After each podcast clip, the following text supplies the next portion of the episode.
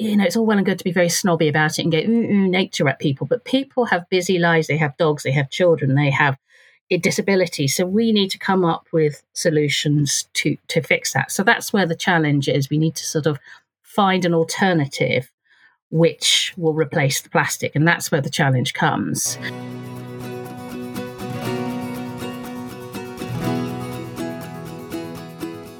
Welcome to The Underground, the podcast for garden sector professionals, where we discover the trailblazers and innovators who are shaping the future of garden care in the UK.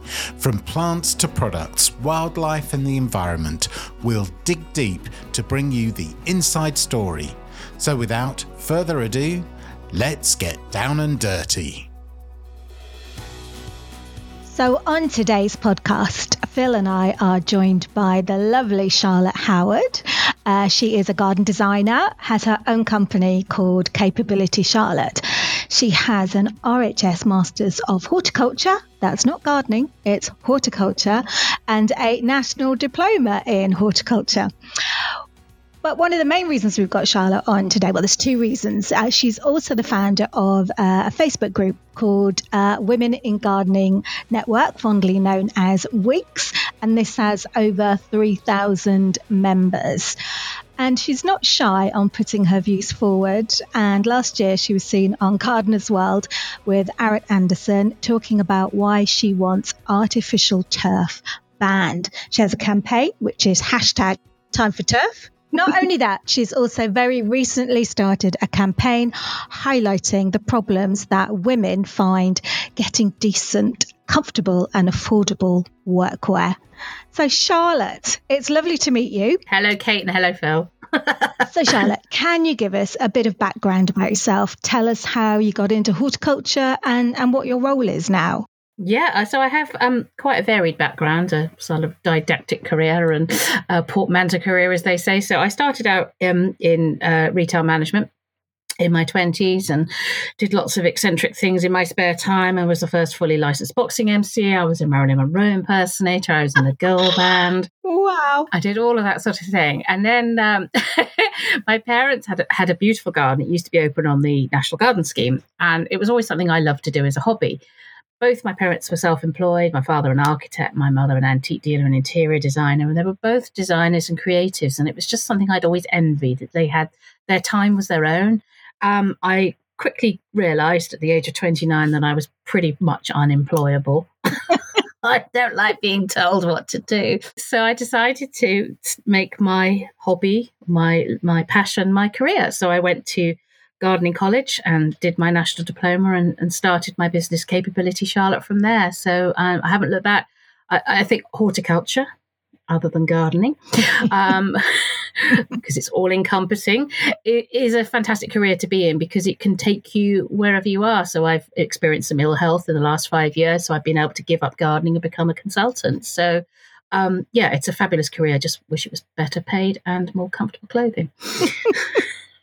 Brilliant. So, do you find that all that kind of design and artistic creative backgrounds helped you with being a garden designer and a consultant? With, without a doubt, Kate, I, I, it complete uh, my design background completely informs everything I do. I've got a love of history and a love of form. Going and being dragged around lots of stately homes as a child, you see lots of gardens and you just absorb it. It comes in as osmosis. So yeah, I, I, I without a doubt, I, yeah, I think it makes me a more interesting person, hopefully. So uh, we're just going to talk about sort of sustainability, native planting, very hot topics within the garden industry have been for a few years. And can you tell me how you address these subjects in what you do?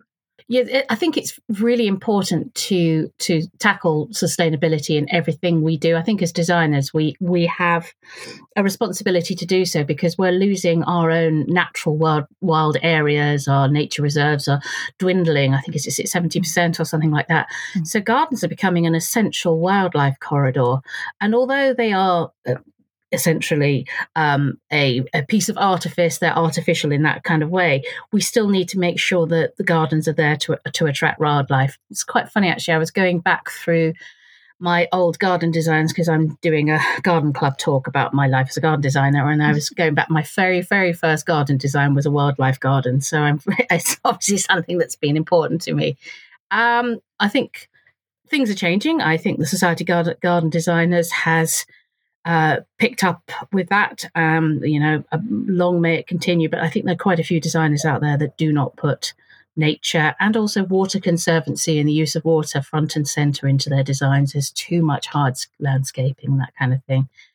So whenever I create gardens, I think about the practicality for the clients first. How are they going to use it? And I think, and almost as, as equal is how is nature going to use it. The two must be in symbiosis, otherwise it just doesn't work. Thank you. So, Phil, you have a question. Yeah. So, it's picking up on that really. Mm. Generally, uh, looking at the sort of garden and landscaping industry, where do you see that the sector is uh, falling down from an environmental perspective? Gosh, uh, where where are they? Where are they falling up? uh, the sector I find incredibly frustrating, and I think some of the the organisations that run the sectors. I'm going to mention BALI. I'm going to mention them because um, they are continually awarding uh, gardens that have plastic grass in them. For example, they're awarding things that are heavily hardscaped. They're promoting porcelain composite decking all of that sort of thing. And and and they you know i i've lobbied them i've spoken to them i've met them in person and they are refusing to change. We're still the, the you know the big dirty secret about horticulture is the amount of plastic in our industry. You know we all give out the feeling of being you know at one with nature, yet you order some plants and they come decked in plastic. And yeah, I find that really frustrating because at my end, I'm doing my very best. I'm putting nature front and center in, into all of my designs. And then I place a plant order and I get this sea of plastic that I have to now deal with. Um, things like, um, you know the products that come the uh, the little pellets they have microplastics are wrapped around them so we're basically pouring microplastics into our soil and i think that's it we, we ignore the importance of improving our soil at our peril. Yeah, I mean that's interesting. I mean, I've, there are some quite uh, new developments that that I've seen. You know, things like plant pots that are made from wool mm. and that sort of thing. So you know, if if those sorts of developments and innovations can be um, replicated and rolled out cost effectively, yeah you know that, that's the sort of thing which I think could be uh, a game changer for the industry, couldn't it? Yes, and, and of course there is supply and demand, and I, I also concern that there seems to be quite a heavy emphasis, obviously, with the changeover from peat to non-peat. Um, you know that, that, there's there are very few decent alternatives to peat-free compost. Uh, there seems to be a lot of emphasis on coir, which is equally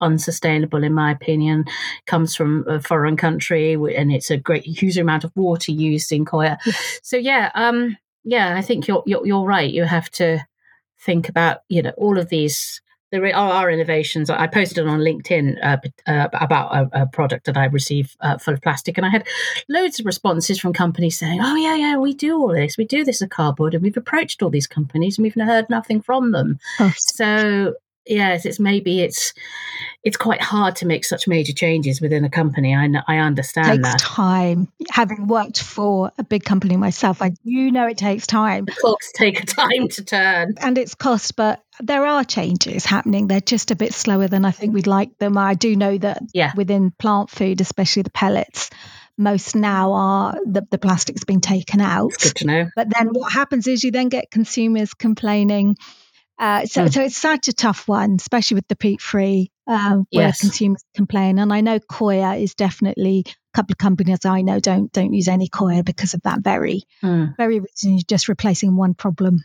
with another environmental problem. Absolutely, and I agree. And, it, and it's you know it's all well and good for me to moan at these companies, but if I can't come up with with a, you know well, what, do you, what do you suggest, yeah. Charlotte? Well, I don't know. Yeah, just do better, please. Kate, in her introduction, there mentioned that you're running a campaign to ban or or sort of reduce artificial ban. turf. Ban, good. Ban. okay, good to clarify that. So, to ban artificial turf, tell us a little bit more about that. Yeah, um, it's an interesting story how I came to this um, slightly deranged part of my life. Um, I actually had plastic grass. I will admit, I am a reformed drug addict, as they say. Not really a drug addict, uh, reformed plastic grass addict. So um, I live near Bath, and they installed it in the shopping centre in Bath. Um, um, Easigrass. Um, they, I give them another name, and I remember raving about it because this was in the early noughties where we just didn't know any different. I, mean, I was hmm. still at college at the time. And I just thought, what a great product. It doesn't look like the stuff in butcher's windows. It's got little bits of dead grass. I thought it was amazing. I thought, oh, I'll get some of that. And uh, I can't believe it. Not only did I have plastic grass, but I had it underneath my hot tub. Two of the most awful things you can. I don't. I don't possess either now. I hasten to add. and uh, yeah, it's one of the biggest regrets of my life buying that two meter by two meter patch of plastic grass. But I'm kind of glad I did it. So I shared it anyway on, on social media, and somebody just called me out on it and said, Do you know how crap that is for the environment, Charlotte? And I said, Well, it's only a bit of plastic.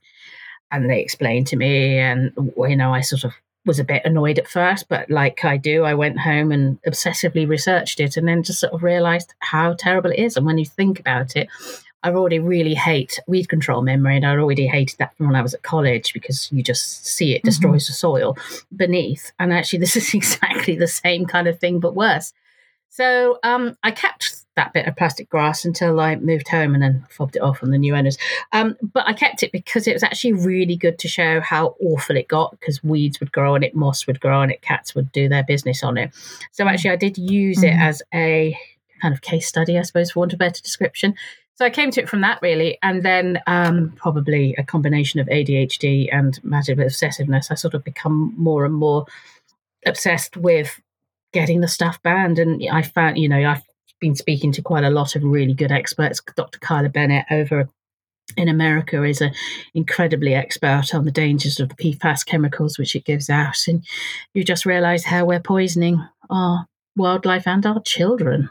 So mm. yeah, I mean, I think the use of artificial grass from a, a, a consumer's point of view, you know, mm-hmm. quite often now they're looking for a quick fix. So especially in the garden, Absolutely. and you know, everything is they need the hack. Yes, they do. They need this something to get to the end result. They don't want to put the effort in. Yes, you know, it's like learning the guitar or whatever. You know, they want to get to the end result. They want to be on the stage and performing. They don't want to do the hours of practice. Absolutely. So you know, I can see why the, what the attraction of artificial grass can be for people. What are some of the things that you think a designer or consumers can take on board? Um, can we first of all sort of discuss the attractions actually, because it's a very interesting point that you've brought up. Of course, because we need to find out why are people choosing plastic grass first before we can then think of different solutions. Because as a designer, we are a solution based um, business. So people will come to me with a problem and I have to find a solution. So as a designer, I approached it and say, why are people choosing plastic grass? And a lot of people, you know, I look out, I'm in a new build, I look out for all the tiny little postage stamp gardens around me.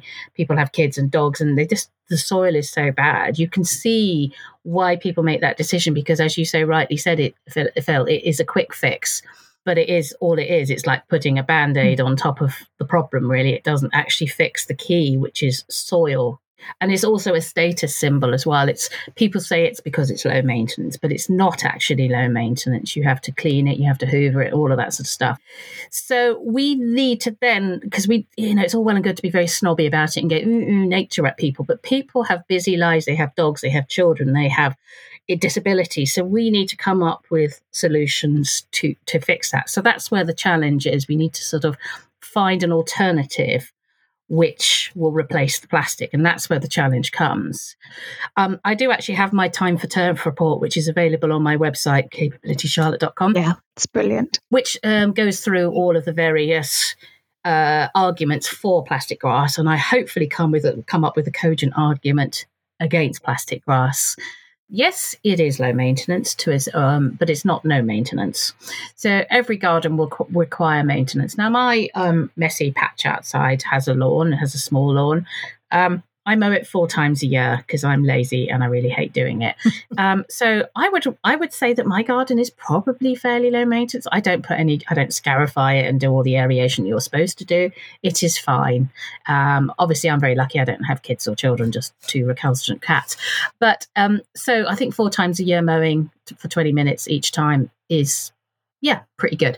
If you were to have um, artificial grass or plastic death carpet, as I prefer to call it, because um, I don't think it is grass, if you were to have plastic death carpet, you'll have to wash that. So every time your animal decides to defecate on said grass, the smell is just, I don't know if you've ever smelled plastic grass. Mhm. Oh, yeah. Oh, so you'll have to wash that away. Whereas if it was on real grass, um, you just have to, you know, scoop it up, and the back, it, you know, the organisms within the soil eat all the bacteria. So it's actually more hygienic, which people think is weird. People find nature Mhm. a bit scary, Yes. um, which is another issue.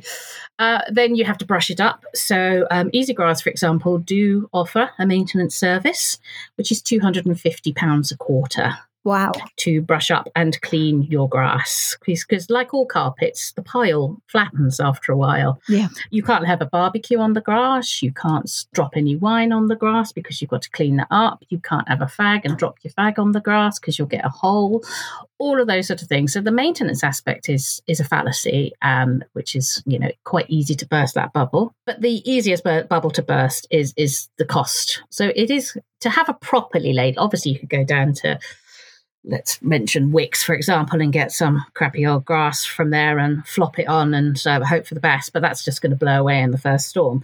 To have it properly laid, you need to have an aggregate sub base, which is basically crushed limestone. You have to have possibly sand or grano, depending on whether you've got animals or not. You have to have. T- I've just been watching them do it in the house next door. You have to have timber edging. You have to batten it all down. It's a you know two or three days work. Um, and it costs uh, for a 50 meter square lawn, which is your kind of average. Most of the new build gardens are about 50 meter square, 10 by 5. Um, It Mhm. will cost you £3,000 Wow. to lay a good quality artificial lawn. £3,000. It's a lot, isn't it? And that's not one of the top flight ones. You know, you could be looking at five or six if you have the Easigrass Mayfair range or whatever. Uh, eh, um, so the first option would be to get a robo mower. I mean, I've actually had a look online and I could find a refurbished one for three hundred pounds. Um, you could have a top flight one. Even uh, the posh ones are fifteen hundred quid, and then that's Yeah. it. Yeah. Uh, or you could hire a gardener. So a gardener rate sort of should be from twenty pounds, between twenty and thirty-five pounds. So uh, looking at a basic mowing gardener, not a skilled skilled gardener, would be about twenty pounds an hour. So if you're looking at the mowing season, maybe thirty-four weeks max, if that one Mhm. one a week. Basically, your gardener could come and mow your lawn for the lifespan of a plastic death carpet. So plastic death carpet lies about fifteen years, if that That's amazing. but it only lasts 15 years if you maintain it. If you don't maintain it, it'll last five to 10. That's such an interesting statistic that, you know, if you're someone that lives on their own, you've got someone to chat to. Well, that's it. I, when I was a maintenance gardener for 15 years until I got ill, and yeah, it, I was mostly older ladies that I used to go and look after because they wanted another female in the garden. Mhm. And yeah, I'd go and do errands for them. They'd give me the shopping list or they'd message me and say, Can you get some milk on the way? I'd often be the only person they'd see all week. Many, many times. I can't tell you how many times, you know, I've knocked on the door and they've not answered and they've been on the floor and I've had to call an ambulance and stay with them. Ugh. So there's all of these things. I mean, that's another social aspect. It's another episode. but my, my friend Katrina from Bath Garden Design you described herself as the fourth emergency service or something. And uh, yeah, no, it's true. It's absolutely true. yeah, because people say, oh, but ind- uh, uh, disabled people need their independence. And that just boils my what's it because Yeah. as a disabled person myself, please don't speak for me. Yeah. And I'd be quite happy to employ somebody. I We have a cleaner here because I really hate cleaning. Um, and I'm not well enough to do it. I don't feel that I'm less of a person. I've given someone a job and, you know, he does a Mhm. lovely job. So, could you imagine any situation where um, artificial turf would be needed? No. None at all. Sorry, I that was a very short. No, I cannot see any situation where I, I personally, as a designer, cannot see any situation where plastic death carpet is a solution. There's always an elegant solution. Mhm. Uh, have clover, have tapestry lawns. Tapestry lawns are very fashionable at the moment. So, with the tapestry lawn, uh, well, quite interesting. I think I saw a Mm. photograph of one the other day. What's the maintenance like of something like that? So, yes, tapestry lawns were invented by a man called Professor Lionel Smith. So, if you're at all interested, he's got a very dry book out on it. One day I want to sort of paraphrase it and make it a bit more user friendly.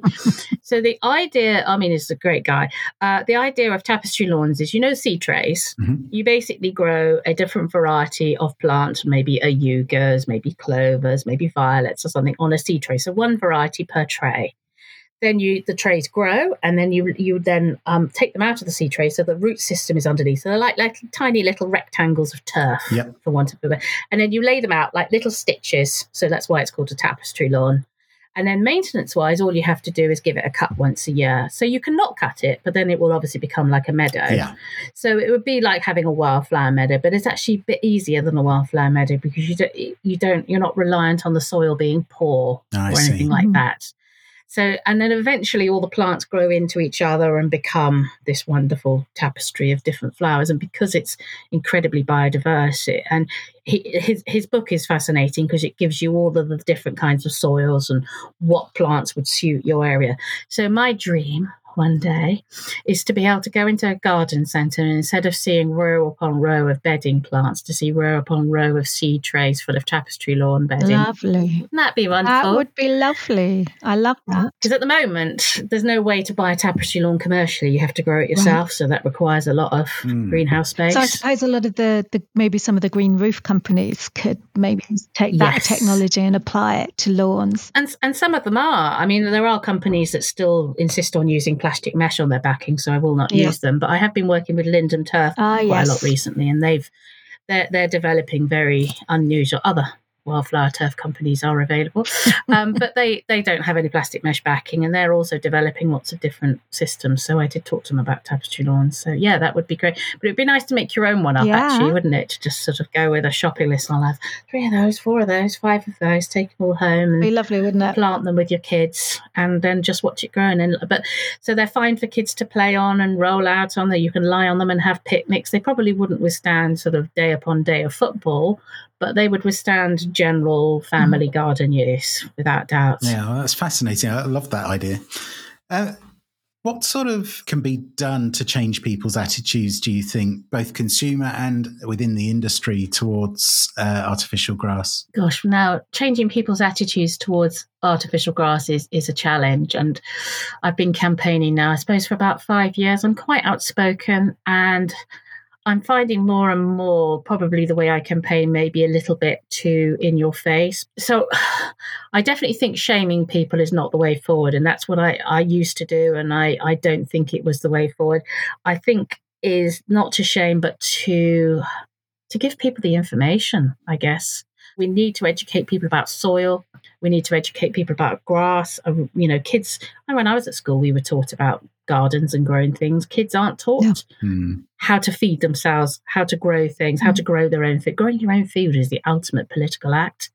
But of course industry doesn't want you to grow your own food because that it doesn't make money. Yeah. so yeah educating but in a non-patronizing way and i need to change the way i do things and be a little less angry i get quite angry about things i see myself as you know the suffragette movement you'd have the suffragettes that were quite angry and set fire to things and destroyed paintings that's me but then you had the suffragists who were the sensible ones and said well we can make charlotte go away let's sit around a table and, and then Charlotte might go away.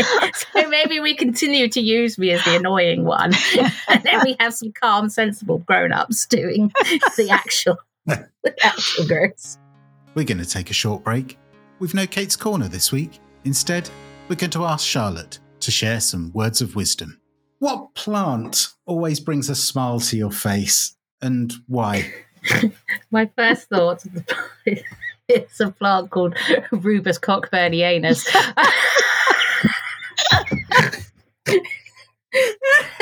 Oh no. you want me to lighten the mood. And why was that? Put a smile on your face. Because it sounds rude and I'm a child. Carry on gardening. it's quite an ugly plant, actually.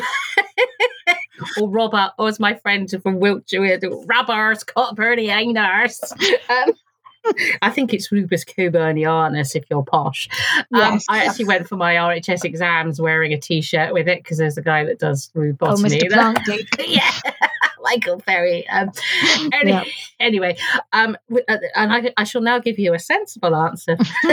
Uh, roses, I love roses. My my late mother was uh, uh, an obsessive rose collector. She loved David Austin roses, so I love a big, fat, juicy pink rose. I love Gertrude Jekyll. Oh, I sounded like Christine Walkden just then, didn't I? You did. I'm go northern on us. I'm morphing into Christine Walkden. Uh, so I love how luscious she is. Mm-hmm. Um, yeah, I love Gertrude Jekyll. She's she's a good doer. I, put, I usually put Gertrude Jekyll in most of my garden designs because she's easy. Um, just like me. No, um, yeah. So roses, or love roses. I know it's a bit of a cliche because everyone says roses. Oh, yeah. No, no, that's lovely. okay, uh, can you give us um, a great gardening tip that either we could act on now or or in the future? Um, soil.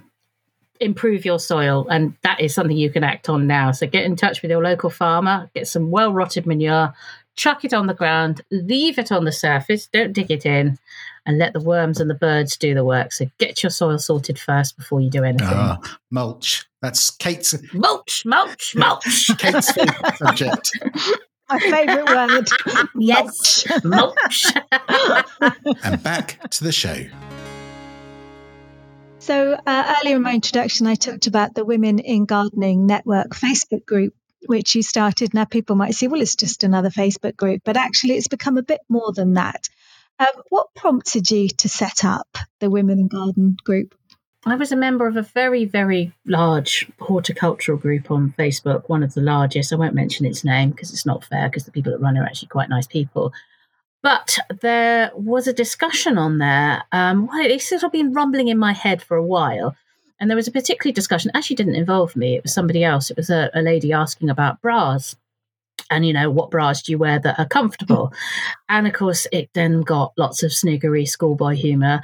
Uh, a particular uh, gentleman who i thought should know better. He was one of the great vanguards of the horticulture world. His landscape advice is sought by everybody made some particularly puerile comment and i was just enraged. Um, hmm. um, so I just thought, you know what? I'm going to start my own grape and those tossers can go and do one. So um, the idea was it for it to be a safe space for women to be able to talk about bras, periods, where we pee, all of those sort of things that we find embarrassing to talk about in mixed sex groups, but are a very real problem for women that work outdoors. Very often we don't get access to toilets, even though we should have access to toilets. Mm. I'll tell you a funny story once when I was having to do an alfresco pee with the neighbour on the other side of the wall. I was mid pee. Said, Oh, hello, Charlotte. How you doing? I had oh, to have no. this long 10 minute conversation with my trousers around my ankles because I can't pull them up. So, anyway, this is the very. this is a very real problem of being a female horticulturalist.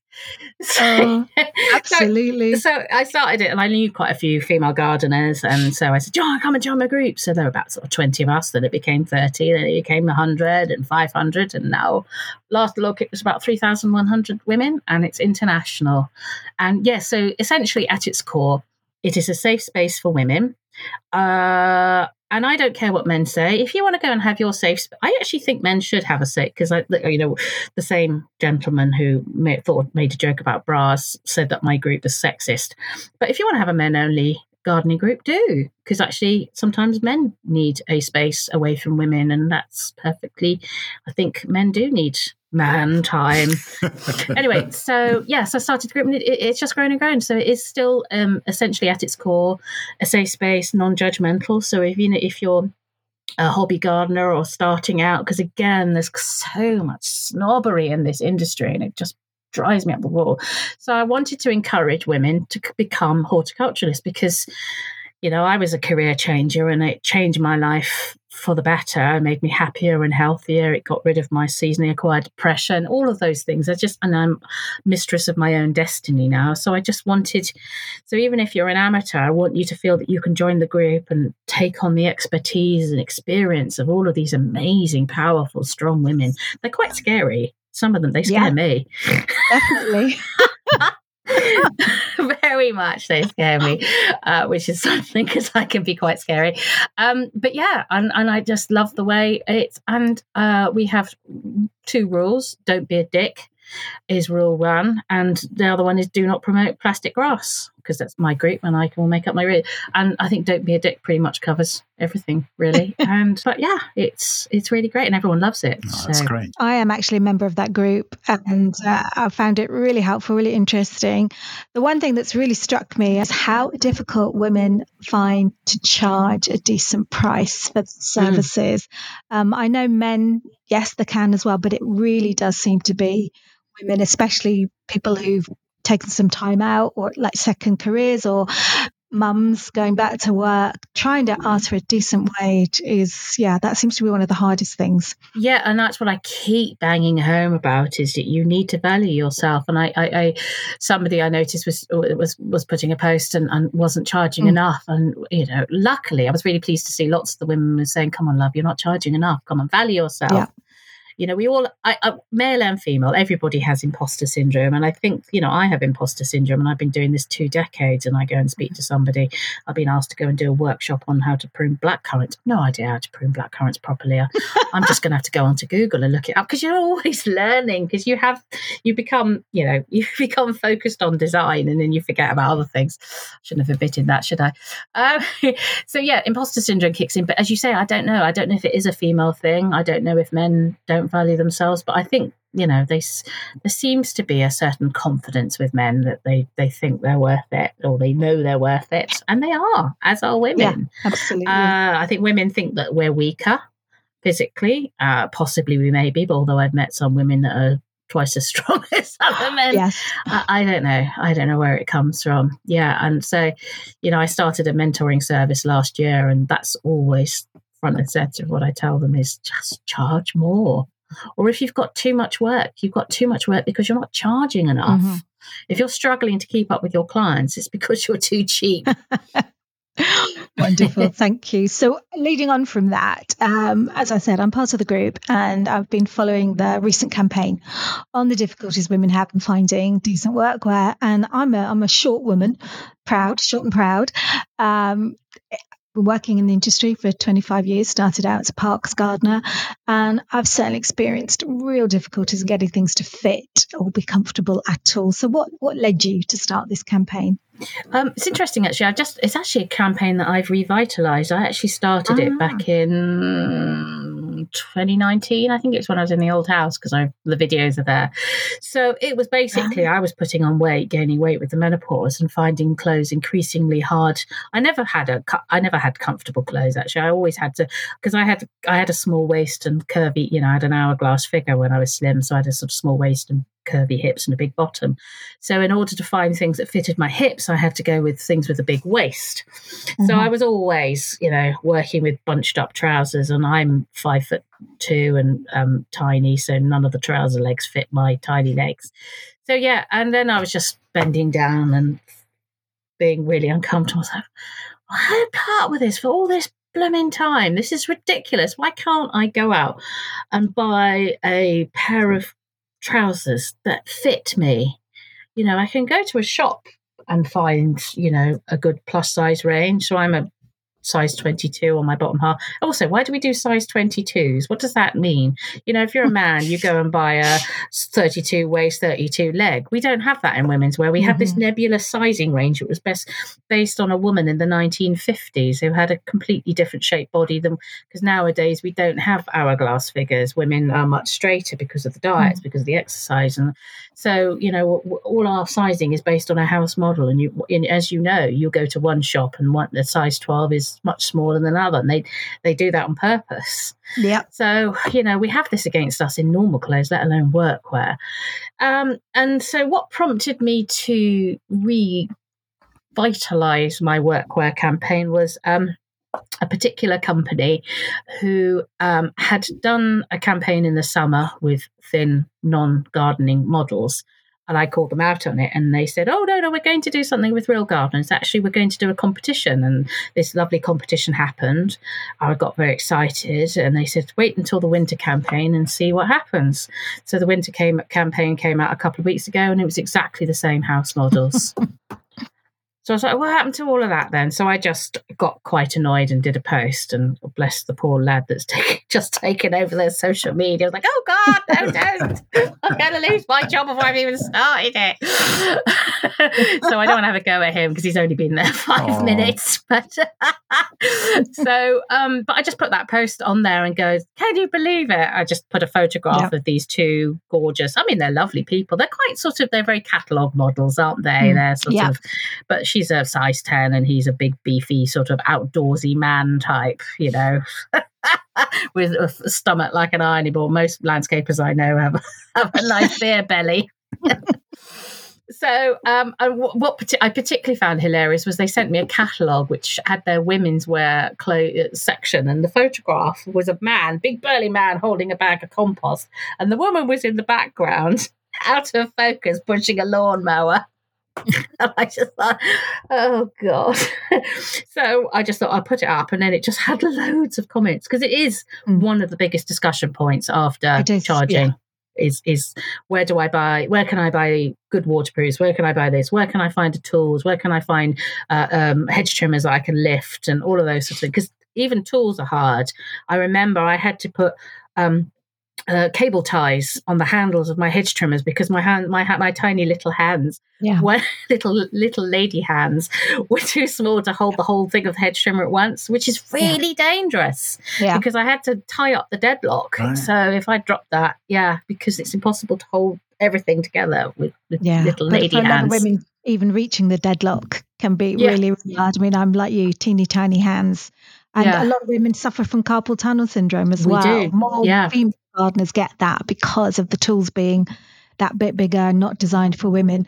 One of yeah. my bugbears, I will say, is that there, there is some lovely workwear out there for women, but it, it's just so expensive. yes, and and you know, a lot of the women in the group are, are single parents, they're single income families because often they've had to come into this career because gardening is a wonderful career to fit around childcare because it's the one that you can do the yeah. school run do you know yes. 10 till 2 yeah. and then pick up the kids and it is it is a lovely career to fit around it but mm-hmm. it's not a great career yeah. to be dressed in so yeah a lot of these a lot of these women and we're on crap pay because we're not asking enough so we don't have 189 mm. pounds you know some of us struggle to put fuel in our vehicles and feed our kids let alone spend that kind of money on a pair of trousers Whereas you can go into Dickies as a as a man yes. and get you know a good because it's the toughness that you want. Yes. You know, it's great buying a pair of chinos from a woman's shop, clothing shop, but you want something that's going to last, not going to rip every time you bend down or rip on a you know a prickly shrub. So um, that that's what what we need. Yeah. You also want to look professional because quite a lot of women yeah. in the group said, "Oh well, I've managed to get around this because I get my stuff from charity shops. or I've got these yoga trousers, or I wear leggings, and I have, mm-hmm. you know, mm-hmm. my husband's shirt, and I have the leggings, and I have this, and but then you end up looking like a bag lady. Yeah. And so you, you turn up to work in this mishmash of clothes. I mean, I look like I look. I always look like something that had been dragged through a hedge backwards. Well, yeah. because, literally, um, because yeah, you. Why, why can't we have professional, affordable, ethical clothing? Is there? Um, what do you think the industry you know can do what what what would you like to see from the industry in in response to this uh, well I'd, I'd like the industry to listen to us I think now that we have this amazing, big, strong group, I think it would be. I want to. Um, I've been talking about it quite a lot on LinkedIn, actually, in a, a couple of um, the industries that people have reached out to me. So I think I'd like them to to work with our group. Really, they've got three. They've got a you know a product testing cases of, three thousand women of all shapes and sizes tall, short, fat, thin, whatever. Uh, disabilities, pregnant, not pregnant, all of those those things. Yes, because that's another thing. Our bellies fluctuate depending on mm. time of the month, all of those things. Um, so I'd like them to just listen to us and say, okay, we are listening. Here are some products. Come out test them. Come back to us. Give us some feedback. All of that. And and i know it's hard. I spoke to aardvark who are one of the good good brands and they desperately want to do plus size clothes but they can't do it because of brexit the companies that they used to oh. they can't work with and there's no factories over here. So um you know i worked in fashion. I know how hard it is that's why I know how I, I, know how hard it is to turn these things around. The cogs so, you know, it I don't really have a silver bullet answer. We we need to create the uh, demand and ask for them to fulfill the demand, I guess. And it is expensive to have bespoke. But as I said, it seems to be possible for men to be able to choose trousers with waist and leg lengths. Well, mm. why can't we? Brilliant. Thank you mm. so much for that. Well, I think that's absolutely fantastic. Thank you so much, Charlotte, for uh, joining us today. Thank you for the time. It's been really good. I've, I've absolutely loved uh, hearing about the work that you're doing with women in horticulture. And I, I, think you're absolutely right. What you're saying about women valuing themselves and valuing uh, the time. I think that's really important. I think it's a confidence thing, I think, as much as anything. Mm-hmm. So I think that's really important what you're doing there and, and saying yeah. to people. I think that's, that's really, really good. Smash the patriarchy. Thanks for listening. We hope you enjoyed this episode. If you did, could I ask a small favour? Please take the time to like, share, and review us on your podcast platform of choice. It really does make a difference and will help others to find us too. To keep up to date with the latest happenings from the Underground, head over to Facebook and join the discussion in the Underground Podcast Group, or sign up to our email newsletter at theunderground.fm. We really do appreciate you listening, as without you, there would be no point to this podcast. And we want to hear from you. So, if you have a topic or a question you'd like us to cover, drop us a line. Kate Turner, the Gardener Guru, is a horticulturalist, garden consultant, presenter, and influencer. To find out more, check out her website at gardenerguru.co.uk. Phil Wright is a founding partner of Wright O'Bara, a creative marketing agency specialising in the home and garden sectors. And for anyone bringing a new product to market, we've created a handy seven step guide to take your product from zero to hero. Find out more at wrightobara.com.